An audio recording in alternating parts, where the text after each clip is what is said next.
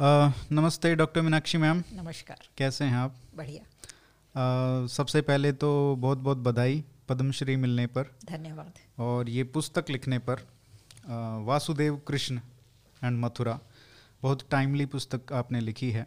अभी जहाँ पे हम बैठे हैं सात तारीख है सात दिसंबर और अभी छः दिसंबर को एक बार फिर से प्रयास था कुछ संस्थानों का हिंदू संस्थानों का कि संस्थाओं का कि मथुरा में जाएँ और वहाँ पे जो मंदिर है जो मस्जिद है वो पूरा जो भूमि है उसको पूरा हिंदुओं के कंट्रोल में ले। तो ये पुस्तक मुझे लगा कि ये सिर्फ़ वासुदेव कृष्ण और मथुरा की कहानी नहीं है। अ, ये तो है ही कि जो साक्ष्य हैं साहित्यिक साक्ष्य हुए चाहे पूरा लेख के साक्ष्य हैं और जो सेक्रेडनेस है वो तो अ, सब उसमें तो कोई डाउट है ही नहीं। उसकी तो कहानी है ही लेकिन कहीं ना कहीं ये सनातन धर्म की भी कहानी है एक। तरीके से। बिल्कुल। खास करके मैं जैसे बात करूँ आपने शुरुआत ही वहीं से की है कि किस तरीके से मूर्ति पूजा सनातन धर्म में आती है। बिल्कुल बिल्कुल। तो इसके ऊपर इसी से शुरू करते हैं हाँ, तो इसके ऊपर बताइए। लेकिन मैं आपके प्रश्न से पहले कहना चाहूँगी जी। जी कि जब मैंने ये पुस्तक लिखी हम्म। तो मेरी कहानी अ, 1951 में ख़त्म हो गई थी। 1951 में जब ये ट्रस्ट बनाया जुगल किशोर बिरला ने जी। तो क्योंकि मेरे पास जो सबूत थे वो फ़र्स्ट सेंचुरी कॉमन ईरा से 1951 तक मेरे पास सारे दस्तावेज़ थे। और उनके अ, उनको अध्ययन करके फिर मैंने अपनी पुस्तक लिखी। उसके बाद कोरोना हो गया और अ, अच्छा आपको पिछले साल? हाँ। ओहो। तो अ, उसके बाद मैं हॉस्पिटल भी रही और जब मैं हॉस्पिटल से आई तो मैंने अखबारों में देखा कि एक वकील हैं विष्णु जैन। हम्म। और उन्होंने मथुरा कोर्ट में केस फ़ाइल किया है। मैं हैरान थी मेरे को लगा कि ये किसका वरदान है? शायद कृष्ण जी का वरदान है हाँ। कि मेरी बुक इतनी टॉपिकल हो जाएगी। तो मैंने दस पेज जो लास्ट चैप्टर है वो बाद में लिखा because it made the book very topical hmm. तो ये बुक मेरे को बिल्कुल अंदाज़ा नहीं था कि कोई केस फ़ाइल करेगा और मेरी बुक को इतनी टॉपिकलिटी मिलेगी। तो ये आपने वैसे जब अयोध्या की जजमेंट आई थी उसके बाद लिखना शुरू कर दिया था या उससे पहले ही काम शुरू हो गया? ये किताब? हाँ। नहीं इसका अयोध्या से जजमेंट से कोई ताल्लुक नहीं है। अच्छा। अ, ये तो अलग मैं इंडिपेंडेंट स्टडी कर रही थी। ठीक ठीक। तो दो तीन साल से मैं कर रही थी और मेरे हिसाब से मेरी पुस्तक खत्म हो गई थी। हम्म। तो अगर कोरोना नहीं होता तो ये छप जाती विदाउट दिस लेटेस्ट डेवलपमेंट तो ये तो अलग बात है। अच्छा आपने कहा कि ये केवल वासुदेव कृष्ण के ऊपर किताब नहीं है पुस्तक नहीं है ये आपने बिल्कुल ठीक कहा है। अ, मैंने अपना जो प्रथम चैप्टर है जी। उसमें शुरू किया है कि वैदिक धर्म क्या था और वैदिक धर्म में यज्ञ के ऊपर बहुत महत्व दिया जाता था। लेकिन थोड़े समय के बाद हम देखते हैं कि जो नॉर्मल प्रैक्टिसेस थी वैदिक यू नो सोसाइटी के अतिरिक्त उसके बाहर वो धीरे धीरे मूर्ति पूजा वहाँ पे प्रचलित था। तो हम देखते हैं कि जैसे कि उपनिषद हैं। कुछ उपनिषद वो कहते हैं कि यज्ञ करने से कोई फ़ायदा नहीं है। इससे मोक्ष नहीं मिलेगा। तो अगर आपको मोक्ष चाहिए ये जीवन मरण की जो सिलसिला है इससे मुक्ति चाहिए तो हमको ये यज्ञ का रास्ता छोड़ना पड़ेगा। हम्म। और उस समय ये डिबेट होता है वहाँ उस समय के जो बुद्धिजीवी थे और उस समय वो कहते हैं कि भक्ति। हम्म। जैसे श्वेतांबर उपनिषद श्वेताश्वत तारा उपनिषद में डिस्कस होता है कि भाई भक्ति से ही आपको मुक्ति मिल सकती है। हम्म। तो भक्ति का जब ज़ोर पकड़ती है भक्ति की भावना उस टाइम से उसके थोड़े समय बाद मूर्ति पूजा भी शुरू होती है। तो ये कह सकते हैं कि वो पहला भक्ति काल था एक तरीके से। कह सकते हैं। लेकिन जो इम्पोर्टेंट बात जो मैं कहना चाह रही हूँ वो ये है कि जो जिसको हम हिंदू धर्म आज कहते हैं उस हिंदू धर्म की विशेषता ये थी कि जो आम तौर पर लोगों में जो भावनाएँ थी धार्मिक भावनाएँ थी उनको उसने अपनाया और ऊँचा उठाया। हम्म। क्योंकि मूर्ति पूजा वैदिक धर्म में नहीं है। वैदिक धर्म में यज्ञ का ज़ोर है।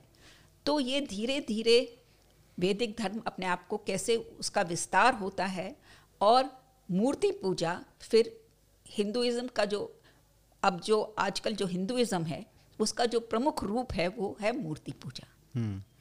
तो this is very interesting facet of the development of Hindu religion Hindu civilization सभ्यता हिंदू सभ्यता की विशेषता ये है ये किसी को एक्सक्लूड नहीं करती। Hmm. ये सबको सम्मिलित करती है और जो छोटे से छोटा वर्ग है उनकी भावनाओं उनके भगवानों को ऊँचा उठाती है। जी।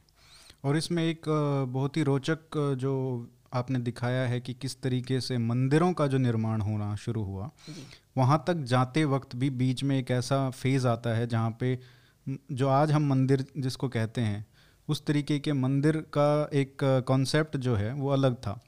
चेक खुला होता था और जैसे हिलियोडोरस जहाँ पे आप मैं वहाँ पे गया हूँ विदिशा में तो वहाँ पे मैंने देखा तो वो मुझे उस समय नहीं पता था कि इस ये भी मंदिर की तरीके से लोग इसको देखते थे। लेकिन ये आपने कहा कि हेलियोडोरस का अभी खुला मैदान में है। जी।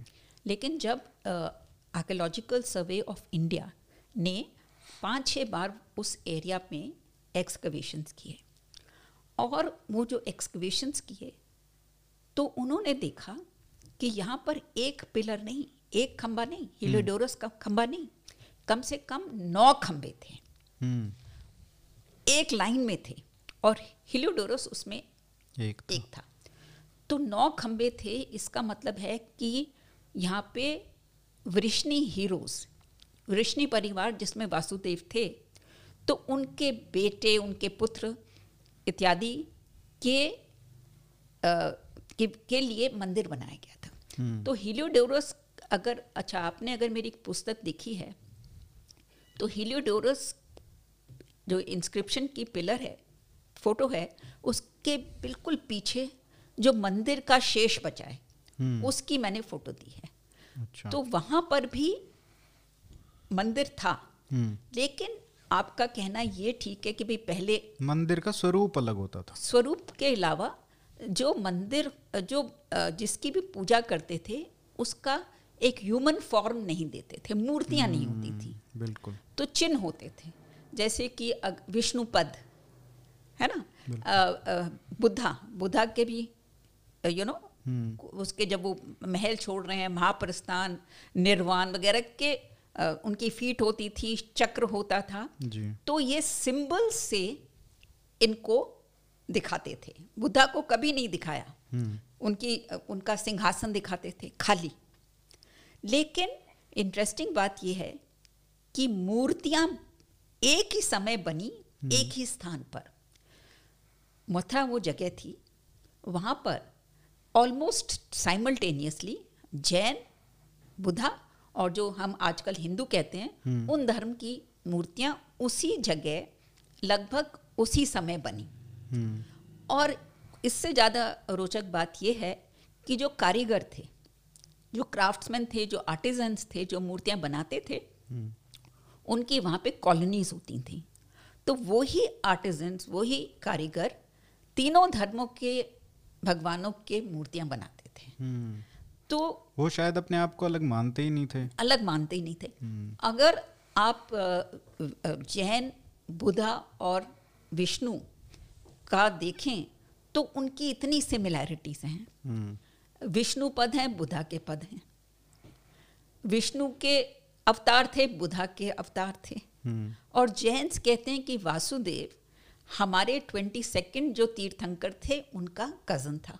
हम्म। तो इन तीनों धर्मों ने धर्म पता नहीं उचित शब्द है कि नहीं पंथ कह सकते हैं। हम्म। लेकिन शुरुआत में इन्होंने एक दूसरे से मतभेद नहीं किए। हम्म। और वही कारीगर थे वही मूर्तियाँ बनाते थे और कितने गॉड्स कॉमन थे। जैसे कुबेर ये तो है नहीं कि भी कुबेर सिर्फ़ हिंदू मंदिरों में मिलते हैं वो जैन्स में भी मिलते हैं। जी बिल्कुल बिल्कुल। और आज के समय हम सोचते हैं कि स्तूप जो हैं वो केवल बुद्धा से हम्म। लेकिन पहला स्तूप मथुरा में कंकली टीला है वहाँ पर जैन्स का मिला। अच्छा। हाँ तो और वो विंसेंट स्मिथ ने एक पुस्तक लिखी थी 1901 में उसका नाम था द जैन स्तूपा। उसको आप ऑनलाइन अभी भी देख सकते हैं और उसमें वो दिखाते हैं कि हमको यहाँ पे क्या क्या मिला और वो स्तूप जैन स्तूप के बारे में विवरण करते हैं। और जैन स्तूप और बुद्धिस्ट स्तूप उनके बाहर से बिल्कुल एक जैसे लगते थे। पता नहीं चलता था कि ये बुद्धिस्ट स्तूप है या जैन स्तूप है। और जो कनिष्क हैं अ, शासक कनिष्क तो उनके बारे में एक प्रसिद्ध कहावत है कि एक दिन जब वो क्योंकि वो तो बुद्धिस्ट थे तो एक दिन वो जैन स्तूप में जाकर बुद्धा की आराधना करने लगे। फिर बाद में उनको लगा ये तो गलत स्तूप में अ, मैं घुस गया।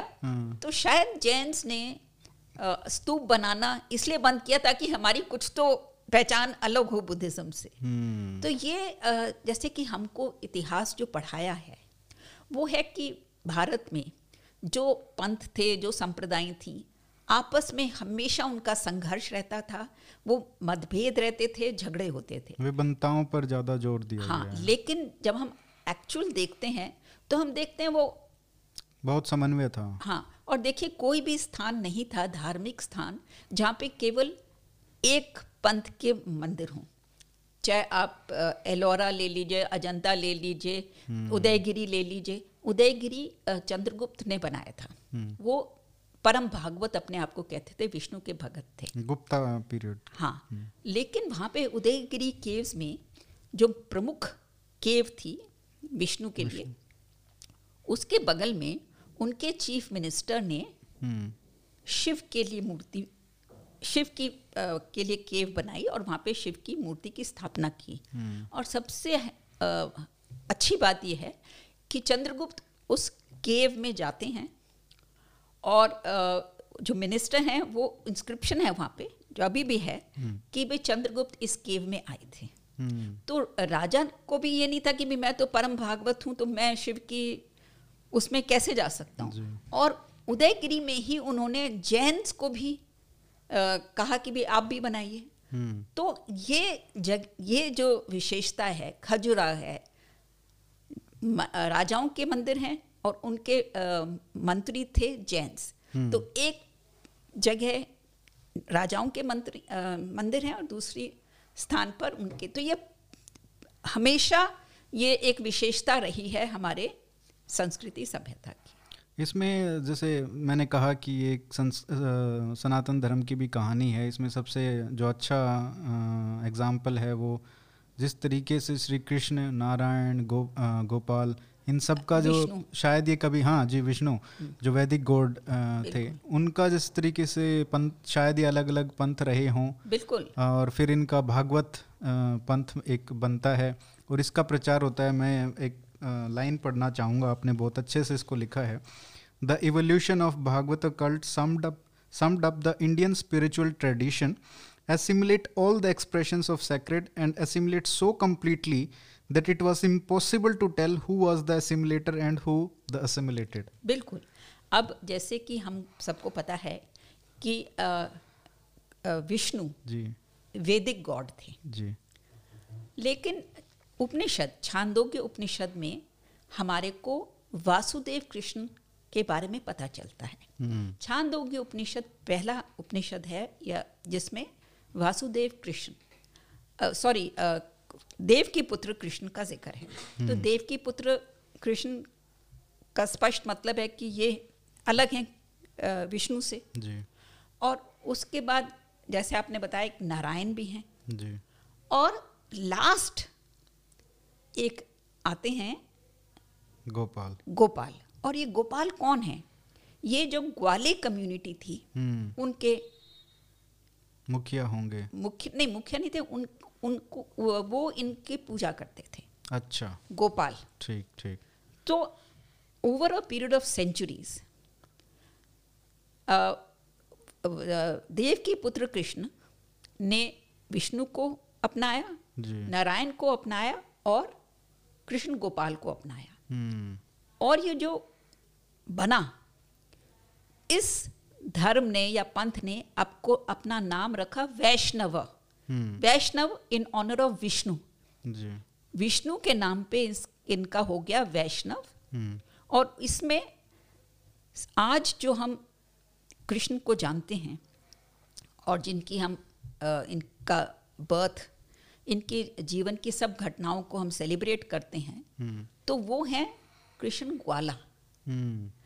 तो जो कृष्ण जिनकी गोपाल गोपाला कम्युनिटी थी उनको पूछती थी अब वो इतने ऊँचे स्तर पे हो गए कि वो ऑल इंडिया गॉड हो गए। और ये ऐसे होता ही रहता है सनातन धर्म में। ये कहानी है जैसे मैंने हर, कहा। हर हर हर स्टेज पे। तो अब आपसे कोई पूछे या मुझसे कोई पूछे कि भाई which is the most popular form of Vishnu हम्म। तो हम कहेंगे Krishna. Which is the most popular form of Narayan Krishna. तो मतलब कि इतना मिश्रण हो गया मिश्रण हो। गया है। And that is the beauty of our culture and civilization हम किसी को अलग नहीं रखते। हम्म, और एक बहुत बड़ा समाज को बनाने का भी एक बांधने का बिल्कुल। स्पिरिचुअल uh, ट्रेडिशन में बांधने का। कि सबको इंक्लूड करो और सबको अ, चाहे मतलब एक छोटी सी कम्युनिटी का कोई वो है वो भी अ, ईश देवता है वो भी एक बहुत बड़ा पूरे पूरे धर्म का बन सकता है। वो वो अवतार हो गया अवतार हो गया सीधा विष्णु का। विष्णु का। So this is something which is you know लोग कहते हैं कि जैसे कि कुछ uh, एक इतिहासकारों का वर्ग है हम्म। जो कहता है कि भी हिंदू धर्म you know it was very exploiting. और लोअर कास्ट को तंग करता था।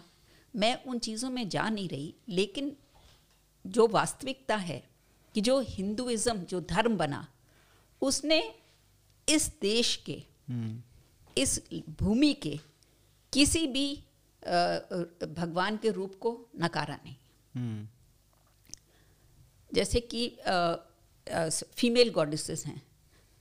उमा है पार्वती है ये सब देवी के रूप में सब forms of Parvati. You know तो क्योंकि जहाँ पे भी गए और वहाँ पे जो लोकल गॉडेस है उसको नकारा नहीं उसको एक पार्वती का एक रूप माना। इंक्लूसिव है ना? देखो कितना। हाँ तो लेकिन प्रॉब्लम ये है कि हमको ये ऐसे पढ़ाया नहीं जाता। हम्म, हमको पढ़ाया जाता है कि यहाँ पे सबका शोषण ही होता था। हम्म, और एक वर्ग था वो सबके ऊपर अत्याचार करता था उनका शोषण करता था उनको दबा के रखता था और अपना धर्म उस पर थोपता था। Which is totally wrong. You know ये तो एक तरीके से जोड़ के चलने का है। हाँ, बल्कि अपना थोपा ही कहाँ? जब वो उनका भी उनको इतना स्तर पर पहुँचाया हाँ। उनके पूरी इष्ट देवता को पूरी धर्म का इष्ट देव बनाया तो ये तो बहुत बड़ी बात है। आप मेरे को बताइए कि आज हिंदुस्तान में जी। वैदिक विष्णु का कोई मंदिर है? हम्म कोई नहीं होगा। मेरे को तो जानकारी नहीं है हम्म। कि वैदिक विष्णु जो टॉप पे थे अगर आप इस, इस तरह से हाँ, बात करें। तो वैदिक विष्णु का तो कोई मंदिर नहीं है। मंदिर है कृष्ण के। हम्म। यू नो उसी तरीके से हम शिव जी का भी देखते हैं। पहले रुद्र उनका रूप था फिर। शिव जी हुए। अब वो हो सकता है कि वो अलग हों। शिव कहीं और के हों या रुद्र कहीं और के हों उन दोनों का फ्यूजन हुआ। उनको एक स्वरूप दिया गया। और फिर आप बता नहीं सकते बता नहीं सकते हाँ। वही जैसा आपने लिखा हाँ। कि कौन असिमुलेट हुआ और कौन असिमुलेटर था। हाँ। तो ये तो जीनियस है जो पढ़ानी चाहिए। अ, अच्छा कुछ लोगों को ये भ्रम है कि जैसे जो केस था अयोध्या का अ, वैसा ही कुछ पेज जो है वो फंसा हुआ है अ, आपके मथुरा में भी और काशी में भी। तो वहाँ पे अगर हम सिर्फ़ हिस्टोरिकल रेफरेंसेस की बात करें चाहे वो लिटरेरी सोर्सेज हों या एपिग्राफिक सोर्सेज हों तो उनमें यहाँ मथुरा में कितना केस स्ट्रॉन्ग है कंपैरिजन में अयोध्या के कंपैरिजन में? देखिए अयोध्या में जी। आ, सबसे ज़्यादा महत्वपूर्ण सबूत एएसआई के excavations archaeological survey of India ने जो अलाहाबाद हाई कोर्ट के आदेश पर वहाँ पे खुदाई की। तो उस खुदाई ने क्या दिखाया? उस खुदाई ने ये साबित किया कि सेकेंड मिलेनियम बीसी हम्म। तब से वो साइट होली साइट थी सेक्रेट साइट थी। वहाँ पर कभी भी राजा के लिए हम्म, या कोई महल नहीं बना या ऑर्डनरी लोगों के लिए घर नहीं बने। हम्म, वहाँ पर एएसआई को जो खुदाई में मिला एक के बाद एक सेक्रेट स्ट्रक्चर्स हम्म, मतलब सर्कुलर श्राइन मिली एक के बाद एक होली साइट्स लेकिन अ, मथुरा अयोध्या में इंस्क्रिप्शन कोई खास नहीं मिला एक्सेप्ट द विष्णुहरी इंस्क्रिप्शन जो बाबरी मस्जिद के दीवारों से गिरा जब 1992 में। तो सबसे ज़्यादा इम्पोर्टेंट मैं लोगों की भावना नहीं की बात नहीं करी क्योंकि लोगों को तो शुरू से था कि भाई ये राम जन्मभूमि है। है। तो ये सबसे ज़्यादा जैसे इम्पोर्टेंट था ए की एक्सकवेशंस उसके अतिरिक्त हमारे पास दो विदेशी अ, भारत आए और उन्होंने भारत में अ, मतलब बहुत स्थानों पर गए और अ, सबसे पहला था विलियम फिंच। और दूसरे थे एक जेजुइट पादरी जोसेफ टिफ़िन हम्म, अब दोनों उनको पता नहीं था कि उनके जो लेख हैं बाद में इतने काम आ सकते हैं 400-500 साल बाद। हाँ वो तो उन्होंने जो देखा वो जो देखा लिख लिया। और दोनों कहते हैं कि यहाँ पे वो मुसलमान और नमाज़ का कोई ज़िक्र नहीं करते। अच्छा। हाँ दोनों। और वो कहते हैं कि हिंदूज आते हैं यहाँ पे हिंदूज का ज़िक्र करते हैं। और जोसेफ टिफ़िन थैलर जो हैं वो एक्चुअली कहते हैं कि यहाँ पे हिंदूज ने जो आँगन है मंदिर के आगे मतलब जो खुला है वहाँ पर उन्होंने पालना बनाया है। हम्म, पत्थर का पालना बनाया और पालने के आसपास वो आके परिक्रमा करते हैं रामनवमी। रामनवमी का भी वो ज़िक्र करते हैं। हम्म, और उसके बाद हमारे को जयपुर में एक पेंटिंग मिली है जिसमें वो दिखाया कि 18वीं शताब्दी वो 18वीं शताब्दी की पेंटिंग है। वो दिखाएँ कि जो आए हैं वो 18वीं शताब्दी के वस्त्र पहने हुए हैं और परिक्रमा कर रहे हैं। हम्म, तो अब ये बहुत इम्पोर्टेंट सबूत था क्योंकि जब इलाहाबाद हाई कोर्ट में इस केस की सुनवाई हुई तो इलाहाबाद हाई कोर्ट ने कहा कि 1528 में तो बाबर ने मस्जिद बना दी। उसके बाद 1858 ये 300 साल आप सबूत दीजिए आप कहाँ थे वहाँ पे? हम्म, अच्छा उनको बोला। बाबरी पार्टी। हम्म, तो पहला सबूत बाबरी पार्टी कब देती है वो है 1858 का। वो मैं बताऊँगी क्यों। जी। तो 1528 से 1858 तक आप कोई सबूत नहीं दे सके। और हिंदूज का तो बहुत सबूत हैं जैसे मैंने दो आपको ये फॉरेन ट्रैवलर्स भी बताएँ और वो हिंदूज वो मुसलमानों और नमाज़ का कोई ज़िक्र ही नहीं करते। हम्म, तो आठ तीन सौ साल से अधिक एक्चुअली 1528 से 1858 तो 1858 में अंग्रेज़ 1857 में बगावत हुई थी ग्रेट रिवोल्ट हम्म, 1858 में अंग्रेज़ों का शासन वहाँ पे लागू हुआ था। जी। तो 1858 में पहली बार एक जो मौलवी थे बाबरी मस्जिद के वो एक केस फ़ाइल करते हैं फैज़ाबाद डिस्ट्रिक्ट कोर्ट में। हम्म, उस केस के हम बारे में हम बाद में बात कर सकते हैं लेकिन उस केस में इंटरेस्टिंग बात है वो कहते हैं कि मैं मुतवली हूँ कहाँ का? मस्जिद ए जन्म स्थान। तो वो वो हमारे पास है उनकी जो अपील जी, है। जी, जी। हाँ तो आप उस स्थान को मस्जिद या जन्म स्थान क्यों बोल रहे हैं? जन्म स्थान का मस्जिद से क्या लब हम्म, मतलब ये itself is an admission कि भी जन्म स्थान पर बनी है। तो वो उसके आगे और लंबी कहानी है we can discuss it later तो ये सबूत अयोध्या में एएसआई ये दो फॉरेन ट्रैवलर्स और उसके बाद 1858 के बाद तो बहुत सारा सबूत है। मतलब लीगल डॉक्यूमेंट कुछ नहीं था बस ये था कि यहाँ पे पूजा होती रही निरंतर। ये इन सबूतों से ये पता चला। पोजेशन था हिंदुओं के पास। क्योंकि वो दो फॉरेनर्स आए और पालना जो कोर्टयार्ड में है आँगन में है उसकी पिक्चर है ठीक है। और वो परिक्रमा कर रहे हैं। हम्म, और जब मतलब लीगल डॉक्यूमेंट नहीं है कि ये हमारी है। लीगल डॉक्यूमेंट राम तो मंदिर के केस में। नहीं। ठीक है। नहीं लेकिन लेकिन जब कोर्ट ब्रिटिश कोर्ट में हम्म, अयोध्या फैजाबाद डिस्ट्रिक्ट कोर्ट में जब केस शुरू होता है सुनवाई तब शुरू से वो वहाँ पर हैं। अच्छा हाँ बिल्कुल। जो महंत हैं वो मंदिर पहले तो मंदिर के अंदर भी जाते थे क्योंकि मुसलमान कोई था ही नहीं वहाँ पे। हाँ बिल्कुल। ठीक है ना? तो लेकिन पूजा होती रही वहाँ हाँ। लेकिन जब 1858 के बाद वो मुतवली वहाँ पे आता है और कहता है मैं जन्म स्थान का हम्म। मस्जिद या जन्म स्थान का हूँ। उसके बाद हमको दिखता है कि जो पंडित थे जो मंदिर के इंचार्ज थे पुजारी वगैरह वो वहाँ पर राम चबूतरा बनाया हुआ था। और वो राम चबूतरा सोच भी नहीं मतलब हैरानगी की बात है कि वो राम चबूतरा बस खुले था खुला था। हम्म, और उस पर वो बैठते थे। अब बारिश में से भी नहीं हटते थे सर्दी में गर्मी में। मतलब कि वो था कि भाई हमको ये जगह नहीं छोड़नी है। हम्म, तो उन्होंने अंग्रेज़ों को कहा कि भाई आप हमारे को इस ये जो चबूतरा है ये तो हमारा है। चबूतरे के ऊपर तो कोई ओनरशिप की डिस्प्यूट नहीं है। तो हमारे को चबूतरे के ऊपर थोड़ा सा कुछ बनाने दो ताकि बारिश और गर्मी और सर्दी से हम बच जाएँ। हम्म, तो ये तीन लेवल ऑफ़ ब्रिटिश कोर्ट्स ने ये केस सुना। और उन्होंने कहा कि हंड्रेड परसेंट ये आपका है राम चबूतरा। छोटा सही तो जगह है। और हम समझ सकते हैं कि आपको कितनी दिक्कत होती है लेकिन अ, हम आपको परमिशन नहीं दे सकते इसके ऊपर कुछ बनाने की क्योंकि ये जो एरिया है इसमें बहुत टेंशन है। हम्म, तो आपको हम आपकी मदद नहीं कर सकते हैं लेकिन हम मानते हैं ये भी जजमेंट है कि आपके साथ बहुत अन्याय हुआ है। हम्म, तो उसके बाद तो चल रहा है।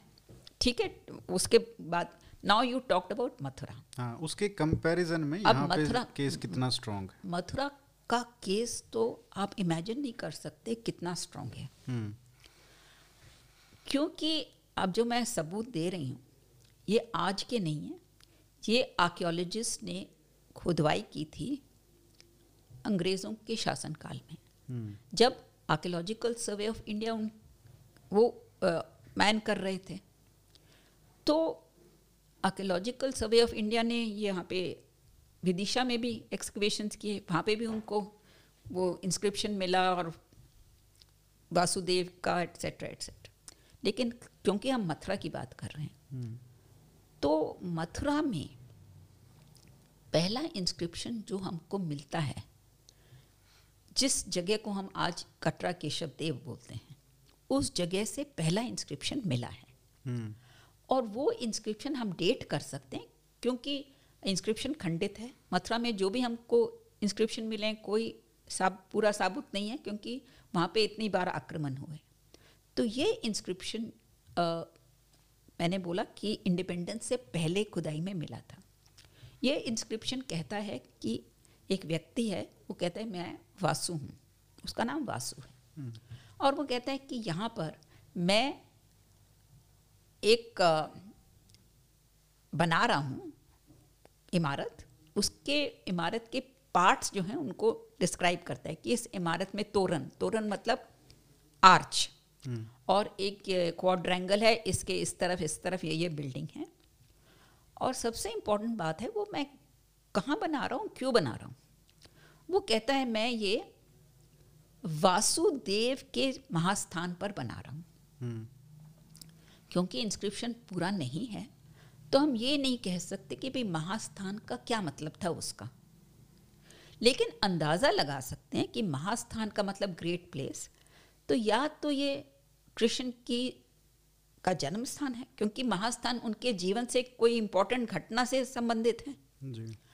तो या तो ये इनका जन्म स्थान था या या यहाँ पर उन्होंने कंस को मारा या कुछ कोई इम्पोर्टेंट बात। लेकिन ये इंस्क्रिप्शन हम डेट कर सकते हैं क्योंकि जो पाठ बचा है वो कहता है कि हम इस राजा के शासनकाल में बनाए है। मैं बना रहा हूँ ये। तो वो राजा जिनके शासनकाल में ये बना रहे हैं वो पंद्रह कॉमन ईरा में उनका शासन खत्म हो जाता है। हम्म, तो मतलब ये इंस्क्रिप्शन है over two thousand years ago बिल्कुल। है ना? तो ये जो इंस्क्रिप्शन है इसको हम चैलेंज नहीं कर सकते। अगर हम मंदिर के पक्ष में नहीं हैं जैसे कुछ विद्वान मथुरा में मंदिर के पक्ष में नहीं होंगे हम्म, लेकिन वो ये जो सबूत है ये जो सौ साल पहले हमको सबूत मिला है इसको तो ये नहीं कह सकते कि भाई ये अ, अभी हिंदुओं ने अभी हम्म। जैसे अयोध्या में कहा था कि ये जब बाबरी गिराई थी तो वहीं उन्होंने ला, ला के रख दिया ला था। के रख दिया था। तो ये तो नहीं कह सकते। अ, क्योंकि ये तो आर्कियोलॉजिकल सर्वे ऑफ़ इंडिया उस टाइम वो रिपोर्ट्स निकालते थे तो उन उसमें आपको रिपोर्ट मिलेगी। और अंग्रेज़ इतिहास आर्कियोलॉजिस्ट इंडियन आर्कियोलॉजिस्ट सबने इस क्योंकि इतना इम्पोर्टेंट इंस्क्रिप्शन था बहुत से लोगों ने इसकी ट्रांसलेशन की है। और सबने महास्थान के ऊपर हाँ। अच्छा अब इस इंस्क्रिप्शन की एक और इम्पोर्टेंस है। जो लोग कहते हैं कि कटरा केशव देव पे कृष्ण का मंदिर सदियों पहले था वो इसको पहला सबूत पेश करते हैं। हम्म, क्योंकि ये कटरा केशव देव से मिला है और महास्थान है और कहते हैं वासुदेव के लिए बना रहे हैं। So this is the importance of this उसके बाद अ, मोरा वेल इंस्क्रिप्शन एक कुएँ में एक इंस्क्रिप्शन मिलता है। वहीं पे?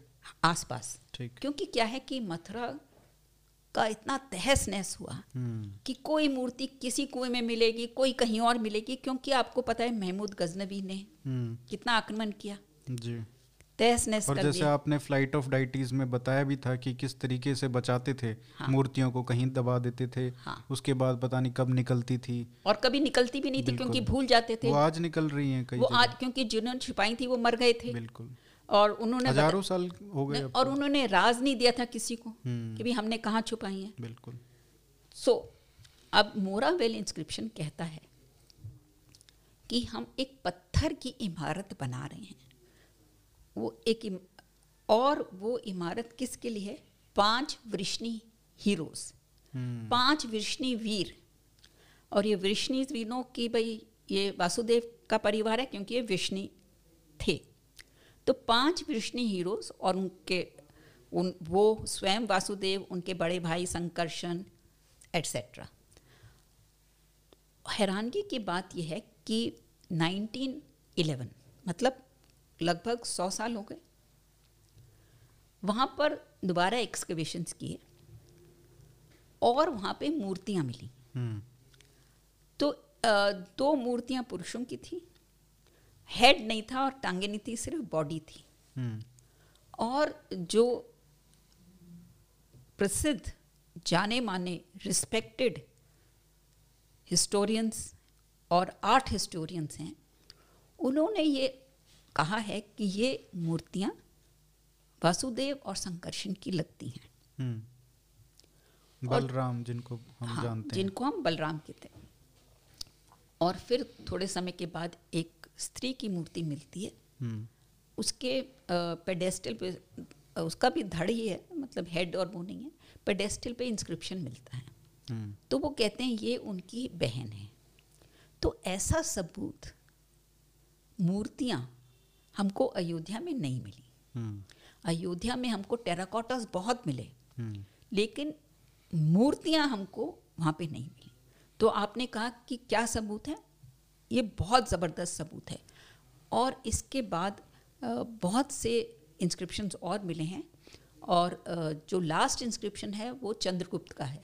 चंद्रगुप्त जिसको मैंने बताया उदयगिरी में भागवत परम भागवत परम भागवत। आपको बताया। तो उनका भी एक इंस्क्रिप्शन यहाँ पे मिला है। उस उस वो इंस्क्रिप्शन भी खंडित है लेकिन उसमें चंद्रगुप्त का नाम है और भागवत महाभागवत शब्द भी है।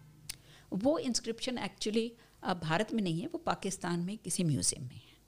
अच्छा। हाँ क्योंकि हाँ, लाहौर म्यूज़ियम लाहौर म्यूज़ियम सो कहने का मेरा मतलब ये है कि जो हमको मिला है वो बहुत कम है क्योंकि जो नष्ट किया गया वो इससे हज़ारों गुना ज़्यादा था।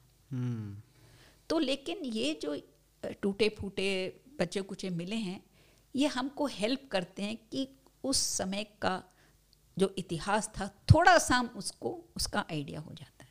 तो ये तो एपिग्राफिक एविडेंस हुआ। हाँ। जुडिशियल रिकॉर्ड्स की अगर बात करें तो वहाँ पे स्ट्रॉन्ग कितना स्ट्रॉन्ग केस है? अब जो मेरी पुस्तक है जी। इसमें मैंने जुडिशियल रिकॉर्ड्स अंग्रेज़ों के टाइम के प्रोड्यूस किए हैं। ये मेरे ख्याल से पहली बार है कि आम दर्शकों को ये रिकॉर्ड्स पढ़ने का हम्म, मौका मिल रहा है।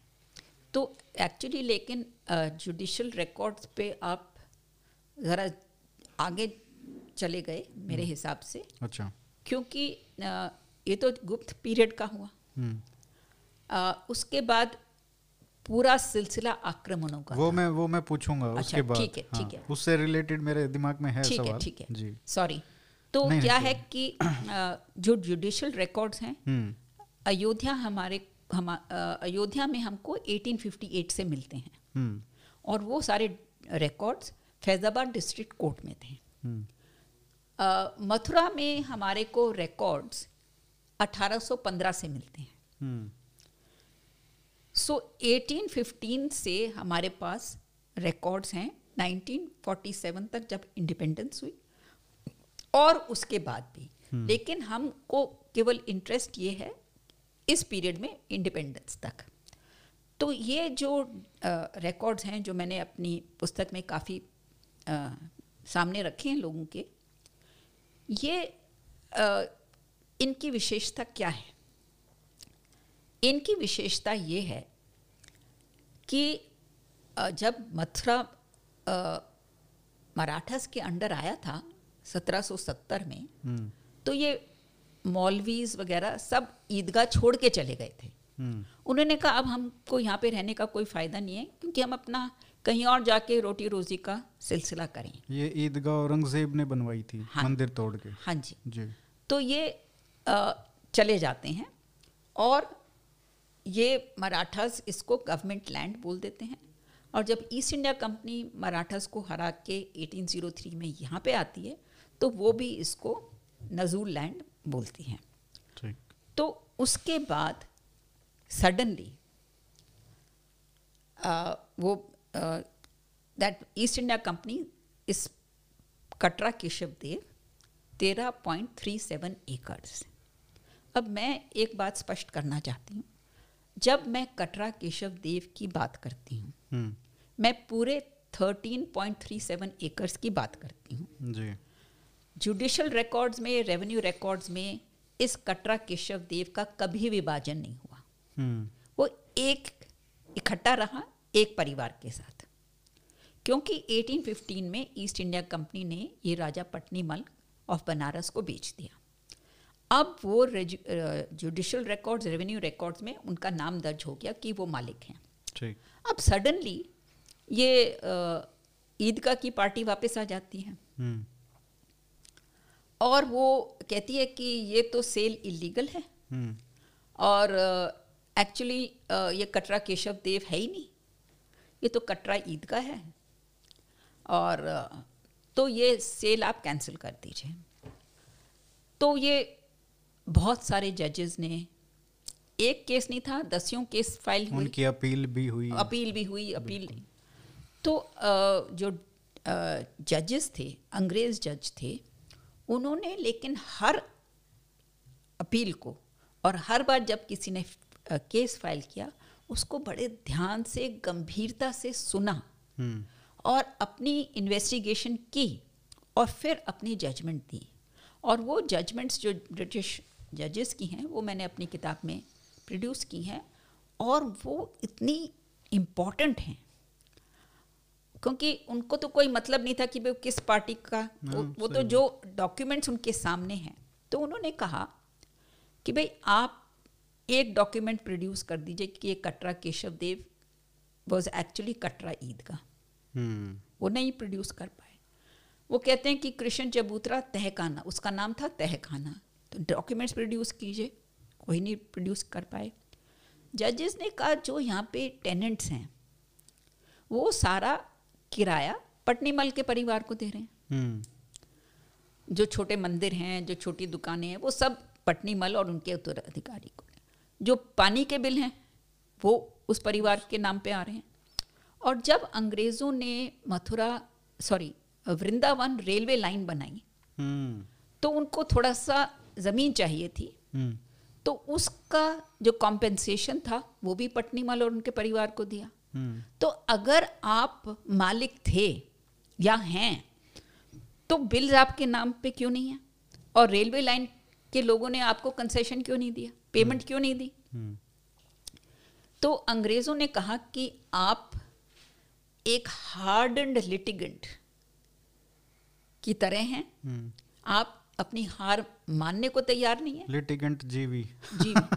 और आप बार बार। नए नए पैतरे अपना रहे हैं। अपना रहे हैं। हम्म, लेकिन आपकी कोई स्टैंडिंग इसमें नहीं है। हम्म, तो ये देखिए मथुरा अयोध्या में 1858 से था और यहाँ पे 1815 से पूरा रिकॉर्ड है। So the case at Mathura is what I would call full proof अच्छा इसमें जो डेवलपमेंट जो हुई तो हमारे पास 1968 तक ये हमारा पूरा का पूरा एक तेरह पॉइंट तीन सात एकड़ रहा। हमारे साथ मतलब श्री कृष्ण जन्मभूमि ट्रस्ट बन गया इंडिपेंडेंस हो गया तो उसके बाद फिर ट्रस्ट में चला एक गया। सेकेंड मैं just want to clarify for your viewers जी। कि क्या है कि राजा पट्नीमल के जो उत्तराधिकारी थे उनके ऊपर थोड़ा सा कर्ज था और वो कर्ज चुकाने की स्थिति में नहीं थे। तो इस समय सेठ जुगल किशोर बिरला उन्होंने कहा कि आप हमको दे दीजिए हम्म, और मैं एक ट्रस्ट बनाऊँगा विशाल कृष्ण मंदिर के लिए। हम्म, तो 1941 में पटनी मल के उत्तराधिकारियों ने बिरला को कटरा केशव देव बेच दिया हम्म, और 1951 ने में जुगल किशोर बिरला ने ट्रस्ट बनाया श्री कृष्ण जन्मभूमि ट्रस्ट। हम्म, उसमें तीन लोग थे उनमें प्रमुख थे मदन मोहन मालवीय। और ट्रस्ट का एक ही उद्देश्य था यहाँ पे विशाल मंदिर बनाना। यहाँ तक की सारी डॉक्यूमेंट्स क्लियर हैं। मेरे पास भी हैं औरों के पास भी हैं इसमें कोई डिबेट नहीं है। अब प्रॉब्लम जो है अब आप बताइए। 1968 में अ, एक ऐसी डेवलपमेंट होती है जो हमको उन्नीस सौ तिरानवे में पता चलती है। एब्सोल्युटली ठीक है? तो वहाँ पे उन्नीस सौ तिरानवे में ये पता चलता है कि उन्नीस सौ अड़सठ में तीन एकड़ जो ज़मीन थी इसकी वो ईदगाह को बेच मतलब डील हुई जिसमें उनको दे दी गई वो ज़मीन। तो ये जो आज जो वहाँ पे मस्जिद है जो ईदगाह है जो कुछ लोग ऐसे सोचते हैं कि ये तो औरंगज़ेब के समय की है जिस तरीके से बाबरी बाबर के समय की है तो ऐसा नहीं है ये सिर्फ़ तीस चालीस साल पुरानी ही है। देखिए बाबर की मस्जिद बाबर की ही थी। हाँ। मतलब उसी के बन, समय की बनाई हुई हाँ। थी इसमें कोई दो राय नहीं है कोई प्रॉब्लम नहीं है। लेकिन ये इतनी पुरानी नहीं है। लेकिन अब आपने ये बहुत महत्वपूर्ण मुद्दा उठाया। 1968 में हम्म। एक संस्था सामने आती है। मतलब वो थोड़े समय पहले थी लेकिन वह प्रमुख नहीं थी। कब बनी ये सारा डिटेल्स हमको नहीं पता। हम्म। अभी तक तो हम श्री कृष्ण जन्मभूमि ट्रस्ट को ही जानते थे। जी। अब 1968 में ये श्री कृष्ण जन्म स्थान सेवा संघ। हम्म। ये सेवा संघ आती है और जो अ, केस विष्णु जैन ने मथुरा डिस्ट्रिक्ट कोर्ट में फ़ाइल किया है तो उन्होंने सेवा संघ के जो मेंबर्स थे उसका भी ना उनके भी नाम दिए हैं। अब ये 1968 में सेवा संघ अचानक हम्म। ईदगाह पार्टी के साथ समझौता कर देती है और तीन एकड़ ज़मीन कटरा केशव देव की उनको दे देती है। हम्म। और जैसे मैंने कहा कटरा केशव देव का कभी विभाजन नहीं हुआ। जब हम कहते हैं 13.37 acres was with the Hindu party hmm. That was sold to Jugal Kishore Birla हम्म। वो ट्रस्ट पूरे 13.37 एकर्स के लिए। तो क्यों तीन एकड़ ज़मीन आपने ईदगाह पार्टी को दी। हम्म। ये इम्पोर्टेंट क्वेश्चन इसलिए क्योंकि ईदगाह पार्टी के पास तो कोई सबूत नहीं था पूरे अंग्रेज़ों के शासनकाल में। हम्म। और इंडिपेंडेंस के एकदम बाद जुगल किशोर बिरला ने ट्रस्ट बना लिया। ये तो सबसे बड़ा कू है जो हम तो, बात नहीं करते जिसके बारे में। तो ये इन्होंने तीन अब अब सबसे ज़्यादा इम्पोर्टेंट हम्म। अगर तीन एकड़ ईदगाह पार्टी को दे दिया तो वो तीन एकड़ है कहाँ? हम्म। वो कटरा केशव देव में ही है? बिल्कुल। या कहाँ दिया? वो जो डॉक्यूमेंट है वो कहती है कटरा केशव देव में। जो डॉक्यूमेंट उन्होंने प्रोड्यूस किए 1860 1968 के एग्रीमेंट की हम्म। वो बताती है इतना यहाँ से इतना यहाँ से मतलब कि पूरा जो सरेंडर किया है लैंड उसका पूरा विवरण है। हम्म। इतने इंच यहाँ इतने या, मतलब कि पूरा है। तो अगर आपने तीन एकड़ ज़मीन सरेंडर की है। तो ऐसा प्रतीत होता है कि ये जो मस्जिद है या ईदगाह है ये 18 1968 के बाद बनी है। हम्म। अगर ये 1968 के बाद बनी है उस ज़मीन पर जो सेवा संघ ने इनको दी हम्म। तो people's worship act of 1991 cannot apply to it क्योंकि ये तो 1947 के बाद मस्जिद मस्जिद बनी है। हम्म। लेकिन अ, मतलब कि व्हील्स विद इन व्हील्स तो आप इमेजिन करिए ये सेवा संघ ने किसी को बताया नहीं? आखिर सेवा संघ तो ठेकेदार नहीं थी ना? हम्म। कृष्ण तो पूरे देश के हैं। बिल्कुल। और तो आपने समझौता कर लिया। आपने ज़रूरी नहीं समझा देश को बताने के लिए। ये राज कब खुला? ये राज तब खुला जब बाबरी मस्जिद गिर गई। हम्म। तो बाबरी मस्जिद गिरने के बाद मथुरा के कुछ जो रहने वाले थे उन्होंने मथुरा कोर्ट में केस किया हम्म। कि भाई अभी तक मथुरा में साल में दो बार नमाज़ पढ़ने आते थे मुस्लिम्स। हम्म। अब बाबरी मस्जिद गिरने के बाद ये हर रोज आते हैं। हम्म। तो कोर्ट ने यूपी गवर्नमेंट को कहा कि भाई आप बताइए क्योंकि आपने तो पुलिस प्रोटेक्शन वगैरह दी है ना वहाँ पे?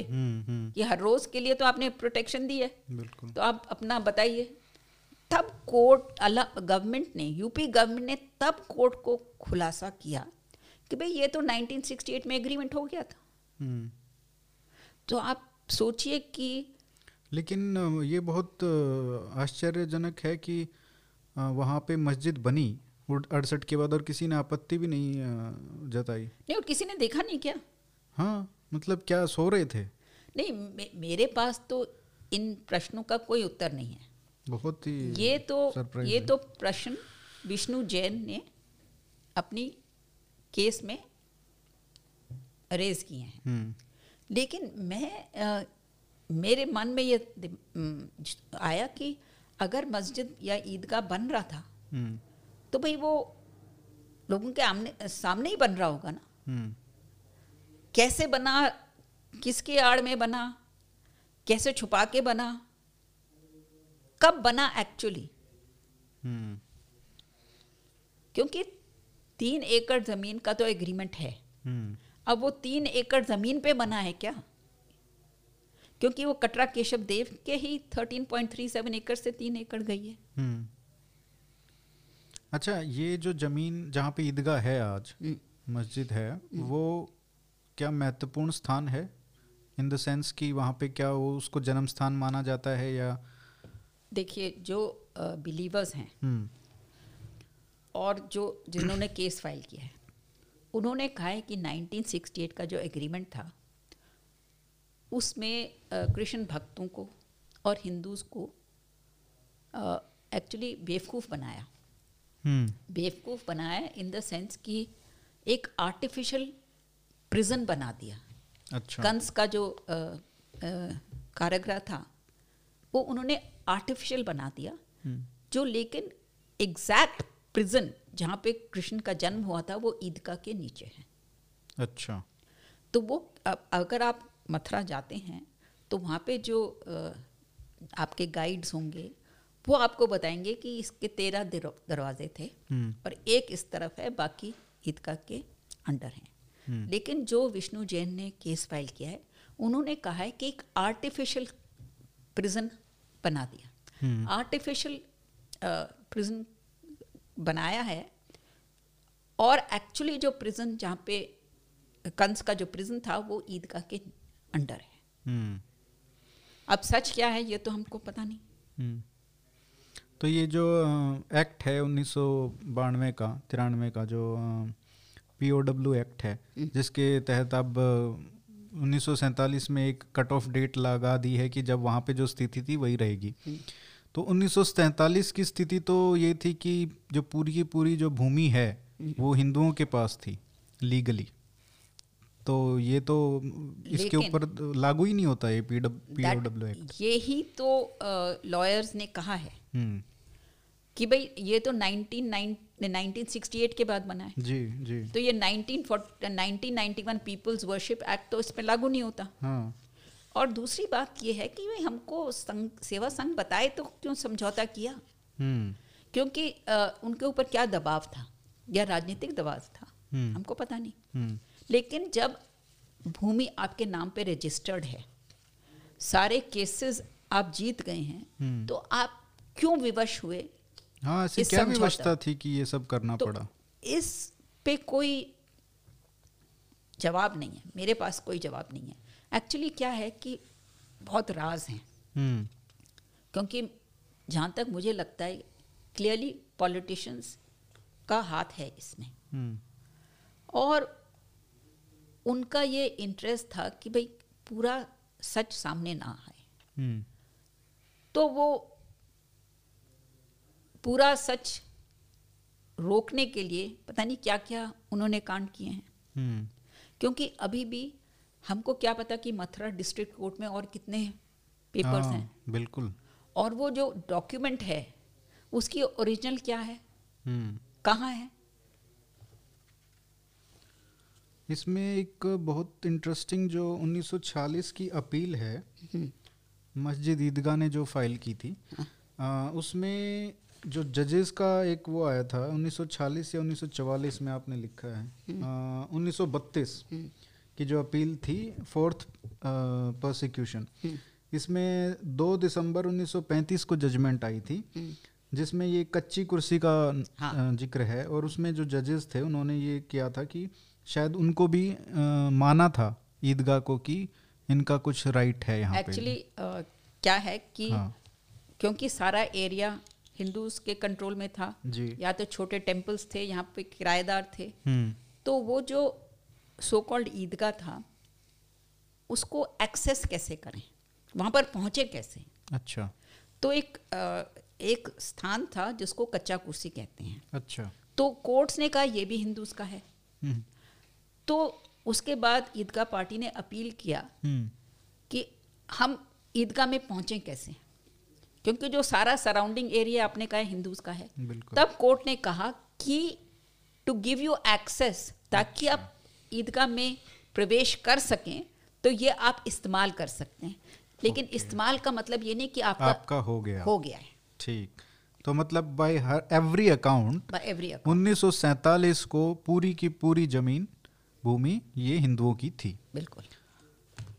अब ये कैसे थी? अ, ये एक अपनी कहानी है। जो आपने फ़्लाइट ऑफ़ डाइटीज़ में भी लिखा है और इसमें भी और हमको अयोध्या में भी देखने को मिलता है कि किस तरीके से चाहे कितना ही आक्रमण हो कोई ना कोई रास्ता हिंदुओं ने ढूंढा है कि उस पे अपना हक ना छोड़ें। बिल्कुल।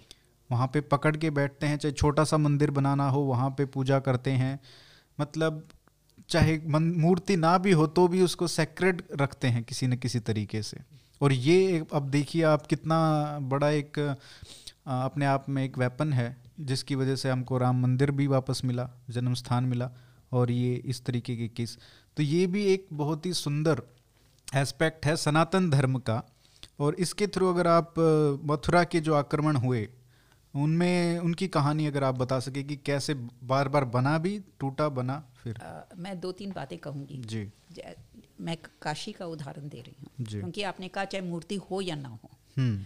तो काशी में भी बहुत आक्रमण हुए। वैसे मेरा आखिरी सवाल उसी से जुड़ा हुआ था। तो मैं तो आप मथुरा का बता दीजिए। जी। अच्छा मथुरा में हाँ। अ, सबसे पहला आक्रमण महमूद गजनबी का हुआ। हम्म, उन्होंने किया। और अ, उनके आक्रमण का पूरा विवरण उनके इतिहासकार उत्बीम ने लिखा है। हम्म, तो वो इंटरनेट पे भी है जो भी उसको इंटरेस्टेड है वो उसमें जाके पढ़ सकता है।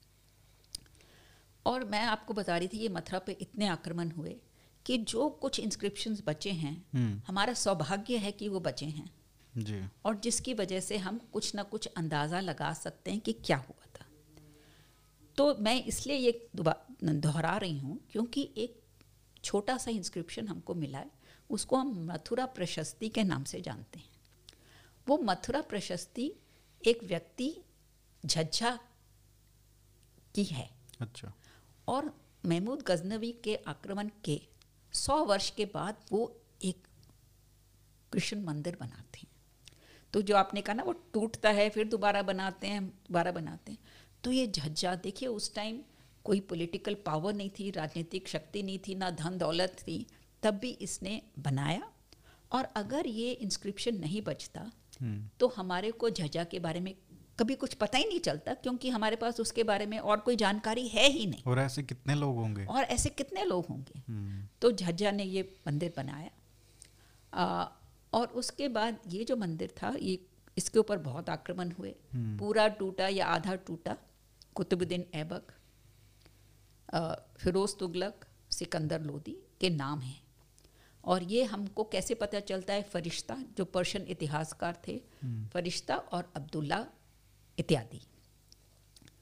लेकिन आ, ये जो झज्जा का मंदिर था इसकी मरम्मत की गई या कैसे हुआ? लेकिन जब अकबर का शासन था तब एक पोर्चुगीज़ हम्म, वो अकबर के दरबार आए वहाँ पे रहे कुछ समय के लिए और वो मथुरा आए।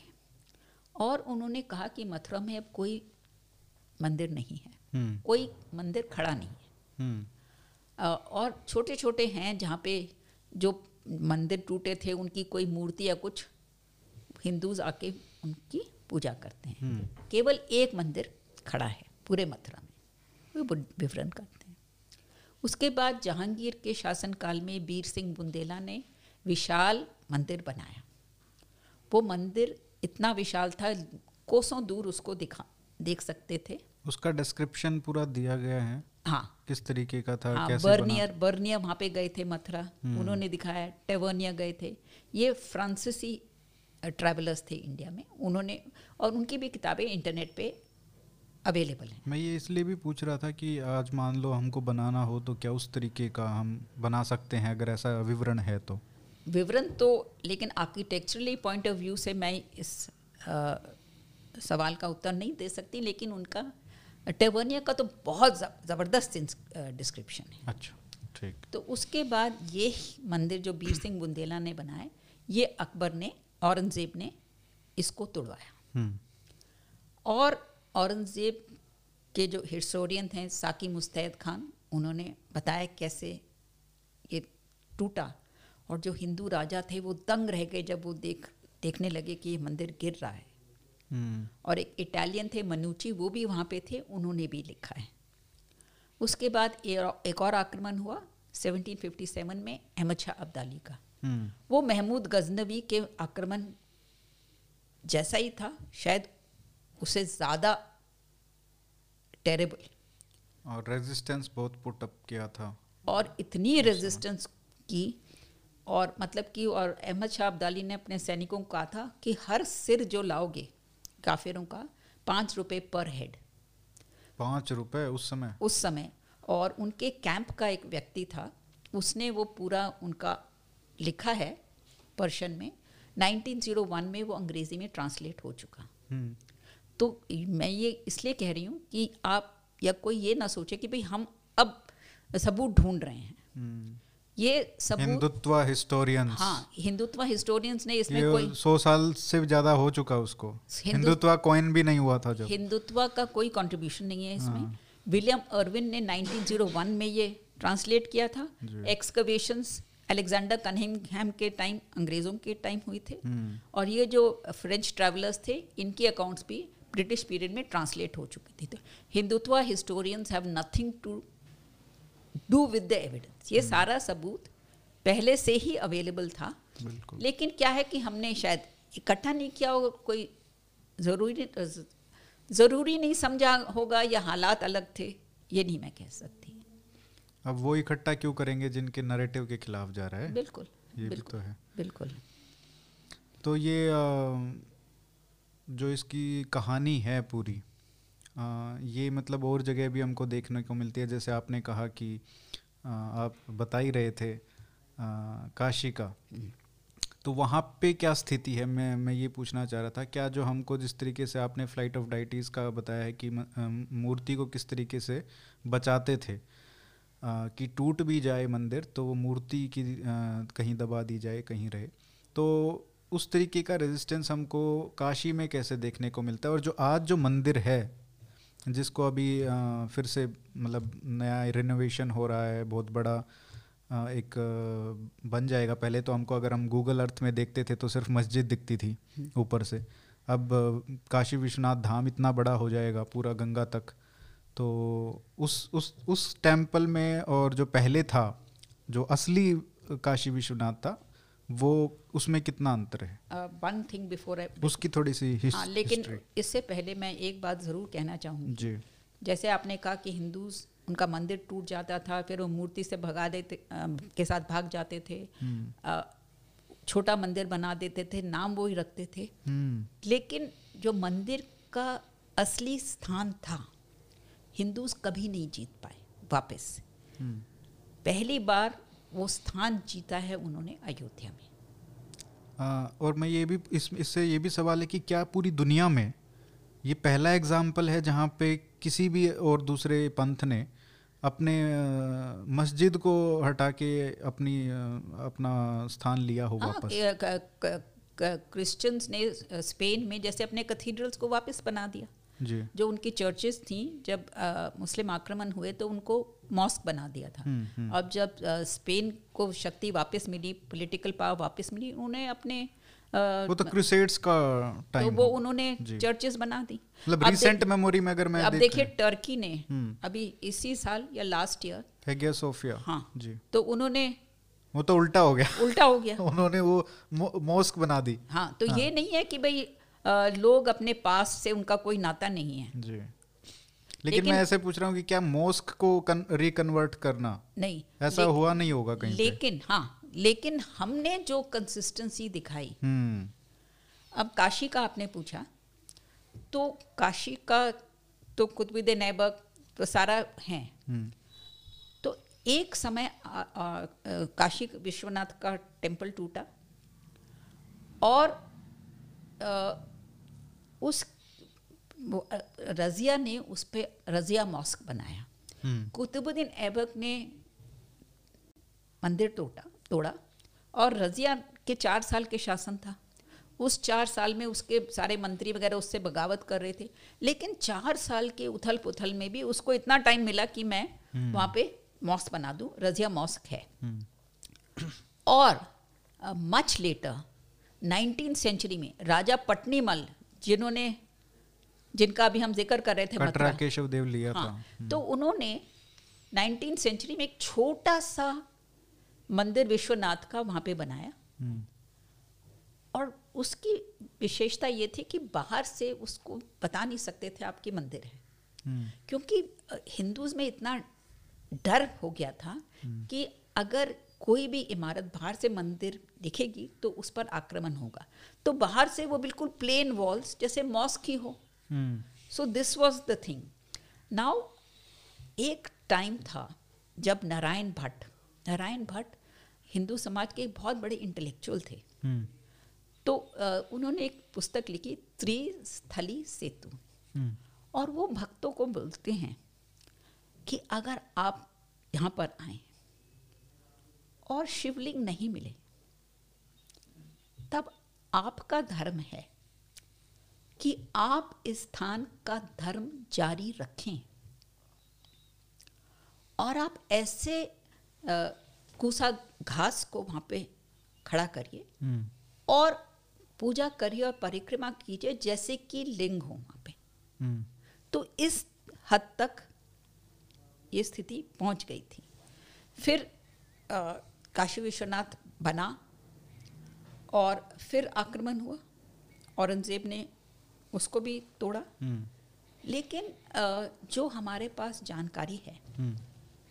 तो जो पुजारी थे वो लिंग को लेके चले गए और अपनी कुटिया में ले गए और कहते हैं कि औरंगज़ेब के जो सैनिक थे वहाँ पर उनको कुछ रिश्वत वगैरह दे के लोग आके चुपचाप वहाँ पे अपना पूजा करके चले जाते थे। हम्म। जब अहिल्याबाई होलकर ने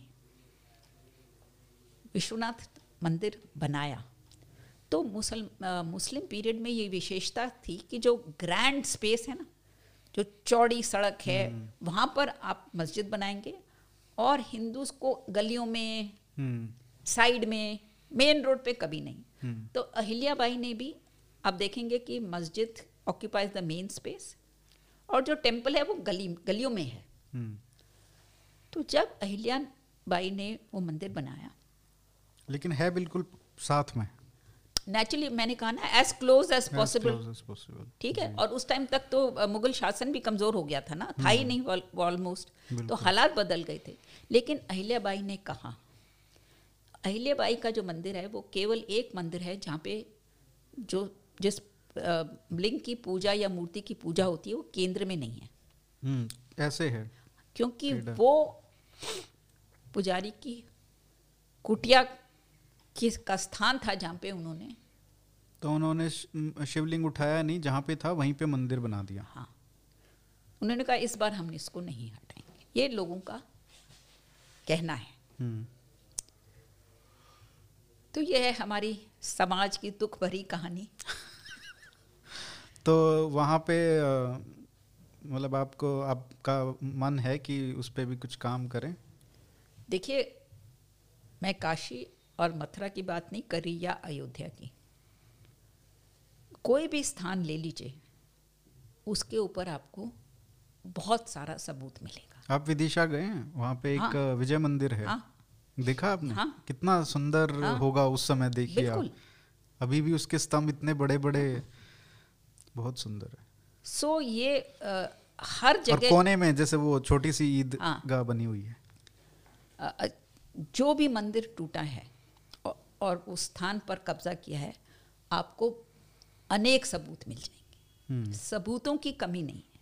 हम्म। ये है कि समाज को तय करना है कि उनका क्या रास्ता आगे का है। ये आप और मैं नहीं तय कर सकते। अ, और हर चीज़ का समय भी होता है। हम्म ये भी है। तो इसलिए हमको समय का इंतज़ार करना चाहिए। इसमें मैं एक अलबरूनी की जो पुस्तक है इंडिया के ऊपर वो मैं पढ़ रहा था उसमें लिखा हुआ है कि उन्होंने कृष्ण को बताया है कि वो जट फैमिली में पैदा हुए थे अगर आपने नोटिस किया हो तो। नहीं। अच्छा नहीं किया। नहीं। तो उन्होंने ये मेंशन किया हुआ है। इंग्लिश ट्रांसलेशन कि वो एक अ, मतलब खेती बाड़ी वाले जट हाँ फैमिली खेती बाड़ी वाले। हाँ नहीं उसमें जट फैमिली भी लिखा है। अच्छा। मेरे। पास स्क्रीनशॉट भी है। हाँ। आ, तो वो मेरे को क्यूरियस लगा क्योंकि कहीं पे भी हमको ये देखने को मिलता नहीं कभी है। नहीं। और अलबरूनी ने जो लिखा बहुत सोच समझ के लिखा बहुत इन्वेस्टिगेशन करने के लिए लिखा ही never wrote anything wrong so I am surprise to hear this he does say that Nand Gopal was born in Mathura and it is sacred to the Hindus ये देखिए। क्योंकि जाट के आप सबसे पहले हाँ मैं पढ़ के बता देता हूँ। ये स्क्रीनशॉट है जहाँ से लाइन शुरू नहीं होती है। तो बीच में से a child in the city of Mathura to Vasudev by the sister of Kans at what at that time and ruler of the town so Kans उस समय रूलर था। They were a Jat family cattle owners low Shudra people Jat is wrong but they were cattle owners okay जैसे हमने कहा ग्वालों के ग्वालों के।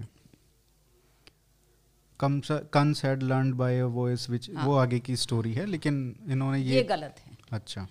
Because he was always associate with Abhiraj cowherds ग्वालों के वो अच्छा। देखता थे। तो अभीराज जो काउ हर्ड हैं वो और उससे फिर यादव जो हाँ। कम्युनिटी है वो एसोसिएट करती है।